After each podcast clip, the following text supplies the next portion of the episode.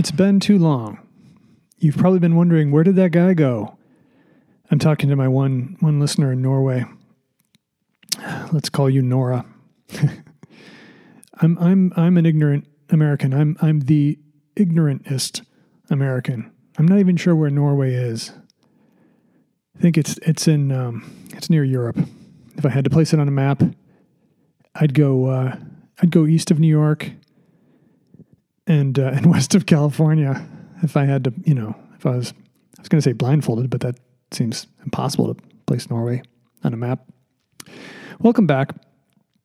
I I uh, I do have an excuse for my for my long absence. I, the the strategy behind podcasts is, as I understand it, frequent uh, releases, um, which I'm I'm used to in one bodily function, but not in another bodily function. And I'll let you pick and choose. Just know that I'm married with children. Frequent releases and um, what was the other thing? Frequent, consistent releases. Oh, and it, and it takes three years, so so it's a long it's a long game. In three years' time, I will have amassed uh, tens of listeners and and uh, probably a, a armful of sponsors, and I'll be making a tidy sum from these podcasts. I have that to look forward to, which is nice. When uh, when we last spoke, I think I was I think at least uh, once or twice I ranted about religion. Uh, in, a, in a semi-incoherent or fully incoherent fashion, uh, because it gets me a little riled up. I don't, I don't really care for it. I think I explained that I, I used to think, you know, it's okay if it gives you solace, but but now it, it, I think the bad outweighs the good. And even for people who get some solace, like there's so much negative crap and war and killing and God judging. You know, my my God's better than you. It's like, you know, my dad can beat up your dad. It's we just. Replace that infantile behavior with God's in the belief that there's some sort of reward after this, and, and there isn't. There isn't. So just be good because it's the it's the right thing to do, and hold out no hope of reward, but just do, do good. Like, I think that's much more noble than any concepts around religion and, and reward in the afterlife and, and you know, fifty virgins or um, unlimited... Uh, Eternal, I can't even get it out. Eternal life and eternal paradise, which just saying it exhausts me. Who the fuck wants that? Just sitting by a pool eating grapes for, you know, forever? What's the point? That just sounds miserable to me, not to you, I'm sure. That's why you believe in Christ. You think you're going to get a goodie at the end. There's some dude with a book, and he's like, here are your pros and here are your cons, and your pros outweigh the cons. Okay, you're in. No, that's not, that's, that's a ridiculous notion. When I was eighteen, I moved um, from a very, very small town in New York called Webster, New York, uh, population thirty, no, more. I don't know offhand, probably more now, maybe, maybe it declined.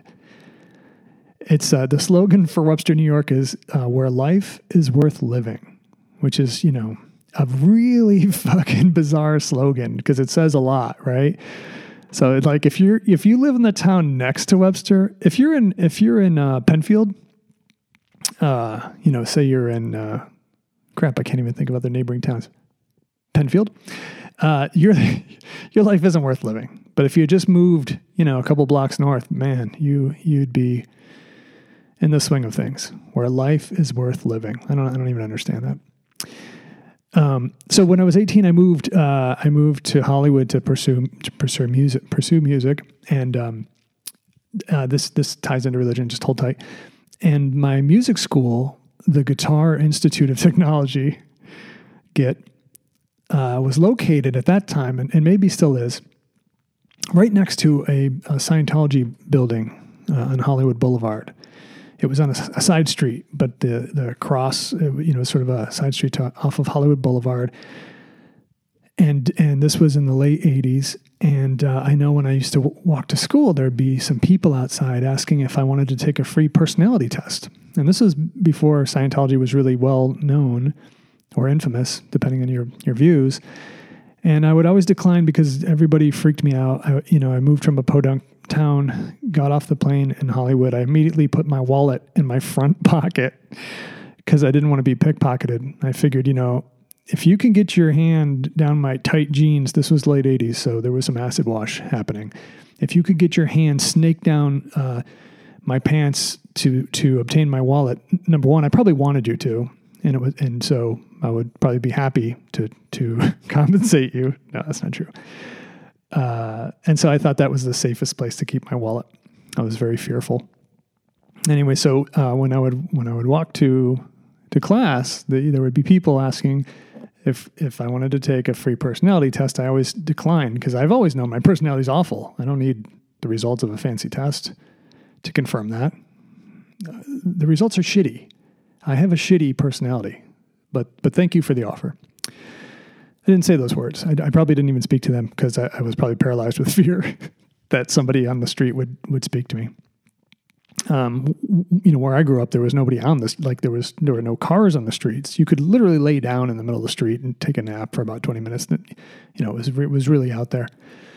It was, it was rare that, that cars would, would drive by, and you could see that, you know, if you walked out to the street, you could see them coming for miles. It's a good place to hole up. If you think about it, maybe I need to head back there. So I always declined personality tests. And, and, uh, one thing that was really unusual, and some, you know, some of my classmates, I, I think one guy did take a personality test, and he said it was real weird, you know, that, that it was just like a recruiting thing. Like they just wanted him to, you know, join their little cult, you know, sh- shocking news. Your, your test says that you should join our group. I mean, did, you know, were any test results not, you know, hey, you should be a Scientologist? No, they, they all were. Um, so, so one night, um, it was really hard to get rehearsal rooms, a rehearsal space. They, they had rehearsal rooms in the school, and you would sign up for them. And I, and I was always an idiot and, and signed up late. And so I would always get rehearsal rooms like, you know, one in the morning, two in the morning. I think it was, I think they went twenty-four hours. Um, I can't remember. Maybe they, you know, maybe it was like three or four a.m. was the last slot you could book. But anyways, my, my little group of uh, musicians, we would, we would rehearse in the wee hours of the morn. And I can remember leaving the school and I'm walking up the side street, and often there would be um, buses, school buses. Uh, and this is, you know, two or three in the morning, school buses um, idling next to the Scientology building with, with school, like little kids streaming out of the school bus and going in, into the building. And, and I, I, you know, memory's a weird thing. It's, it's, it's completely unreliable. However, I would bet your life. I'd be very comfortable betting your life and, and your your family's lives and all the all the people you know and love. I would bet all of all of you and them, your lives collectively, that that there were school buses, you know, at two or three in the morning, and that there were ch- like a big line of children. It looked like, you know, if it were uh, eight a.m. in front of a school, it would be normal, but at three a.m. in front of a Scientology building, it seemed really freaking weird. And I don't remember any um, any adults like sort of chaperoning them. And and I, it was pretty weird. It looked like a scene out of a uh, like a horror movie or something. It was very eerie, you know, at that at that hour. I mean, even even in, in Hollywood, it, you know, things quieted down by by two or three a m. So, and on the side street, it was fairly still. So you would just see this sort of haunting vision of of of young children streaming out of a school bus in a line and marching into this building. It just it looked real weird. I've come to understand that, like, in Scientology, they kind of like, uh, maybe they don't take your children away, but I think, I think you sort of have the option of like divesting yourself of your children. Like, ah, oh, I really want to, you know, I really want to follow these beliefs, and I can't be bothered by, you know, caring for the children that I birthed, birthed. Birthed. It's weird. Hatched. Shed out. These these kids that I that I pooped out. I don't want to be bothered caring for them. So, you know, maybe that was like a, you know, they were, I don't know what they were doing. I guess that's the point. It was really weird. So, um, so that's that's religion in a nutshell. It's children being uh, trafficked at three a m. Uh, you know, in in a in a semi safe manner. It just didn't seem good, savory. It did not seem savory. In fact, it seemed the opposite of savory. It seemed real fucked up. Um, I, I believe that's the antonym, I don't have a, I don't have a reference uh, book here. So, you know, that's I, I won't talk about religion with every one of these sweet releases, but but maybe I will, and maybe um maybe I just had to share that. I had to, you know, it's always kind of stuck with me. Like, what, that was pretty weird, you know. I sometimes wonder, like, should I have gone to the police or something? But I don't know. You know, I was eighteen. I was, you know, consumed with with with my, you know, the whereabouts of my wallet, you know, tucked in my front pocket. Um, so I probably didn't have the just the mental. The, the, I didn't didn't have the headspace. I wasn't in the right place to go to the cops. I did go to the cops or call the cops once uh, when my roommate and I were. We're actually coming back from, from rehearsal, and it was it was very late, and we were returning to our apartment. Came up the steps, and we we sort of caught these people emptying out a, an apartment. You know, it was a couple dudes, and they were like carrying T Vs and, and stuff down the stairs. And I thought, that's not right. You know, it's two or three a m, and there's guys like hauling shit out of an apartment. So I I um I called the cops um and. And eventually hung up when the when the hold um, was too long. I think, you know, I think when you call nine one one in Los Angeles, you just, you know, you got to hang in there. Um, I didn't. I, I, I remember, and, and I could, I, you know, memory's weird, as I said. I remember being, you know, put, waiting on hold and thinking, this is kind of, you know, I feel like in an emergency I should be able to get through to somebody. So I eventually hung up, called our, our landlady at, you know, whatever hour it was. And I think, she, I think I got her voicemail, and I think she called me right back and said, no, no, no, no, they're just moving out. You know, I know, I know about it, and, and they're just moving out. So, so that's, that's what I get, you know, for being a, trying to be a good Samaritan or a, a good neighbor, you know, all that time and effort. Oh, that was minutes, you know, I'll just never recover. It's uh, it's back to school time, and if you have children, you may have feelings about that. I, I'm s- somewhat relieved. I like the uh, getting back to normalcy. Um, but it's also weird because uh, for whatever reason, I've produced really sensitive children. And so uh, our, our middle daughter, her first day was, you know, she was on top of the world, and then second day of school, she came home in tears, and she said that her teacher hates her and the kids hate her. And it's tough when you're a parent to, to see your, your child upset and distressed. And I don't, I don't know how to, I don't know how to fix that. And I guess that's the, maybe that's a, um, sort of a stereotypical male reaction, is how to, how to fix that. Um, because I think a lot of times kids, you know, will probably more be benefited from just being heard, you know, using uh, uh, active listening. Is that what it's called? When you, is it active re- listening? When you repeat back what someone has said. I used to date a woman who um, was very critical about my conversational skills and basically accused me of never listening to anyone and just pushing through my own agenda. I thought that was communication. I didn't know there were any other options. So she gave me a book about, I think it was called Active Listening. And what I gleaned from it is, when you talk to someone, you're just supposed to repeat back the shit that they say. Um, and that's, that's you know, a, a high form of communication. Now, if we were in a conversation, you would say, oh, it sounds to me like you're saying that repeating back to someone what they're saying is the highest form of communication. So, and then I would say, yes, I've been heard, validated. My problem is, I think if I repeat what somebody says, it, it means that I believe it or accept it. And I, do, I don't, and, and both are false. I don't believe a word you're saying, and I also denounce it. So I, I'm not repeating your bullshit during, you know, in communication.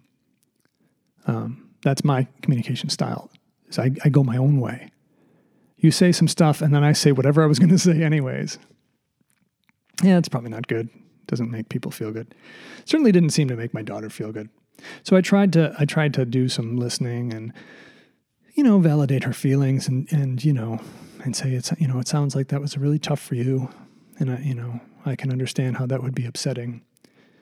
And then I immediately said, you know, you know, maybe you know, maybe you could listen to the teacher a little bit more. And then she she just shut down. She was like, she literally put up her hand and said, I don't want to talk about this anymore. So, you know, so then I spanked her. No, just kidding. Uh, it, you know, it's fine. It's just tough. It's just kind of shitty. It's part of parenting that's crappy is when your your kid's sad and you don't know what to do about it. You know, and and and, and everything's bullying these days. Like, she said a girl was teasing her with with her her brownie. So I, so I, you know, sort of coined a, a nickname for the girl. I called her Ridiculous Brownie Girl, and she and my daughter laughed. And I thought, well, that's good. I think I said ridiculous, something like that, Ridiculous Brownie Girl. But then she kept saying, and I thought, oh God, she's going to take that to school, and then I'll probably get a call about the fact that I'm, you know, bullying kids from home. Some kids need to be bullied. No, you know, that girl, if she was tr- truly taunting my daughter with a brownie, she should fuck off. Um, And it makes me kind of want to punch her parents in the face, which which feels like a mature, reasoned, thoughtful adult reaction. Or it doesn't. It's one of the two. I can't remember.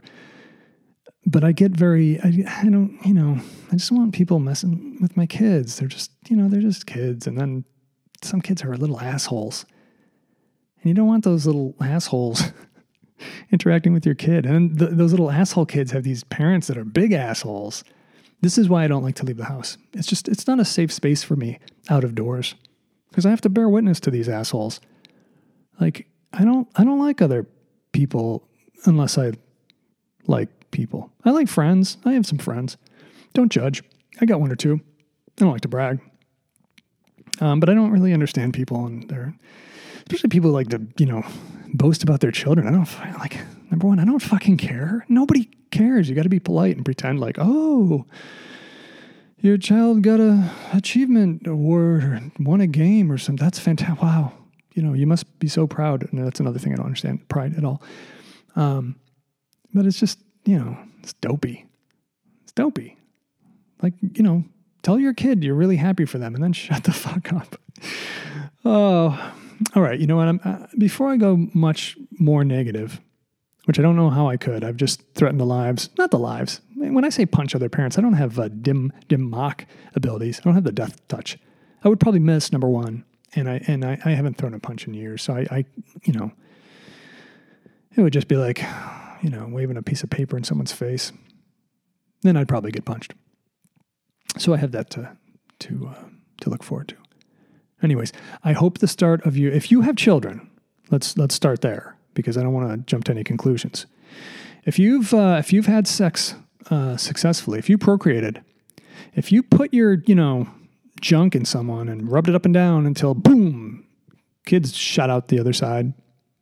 The other side? I need to take an anatomy class.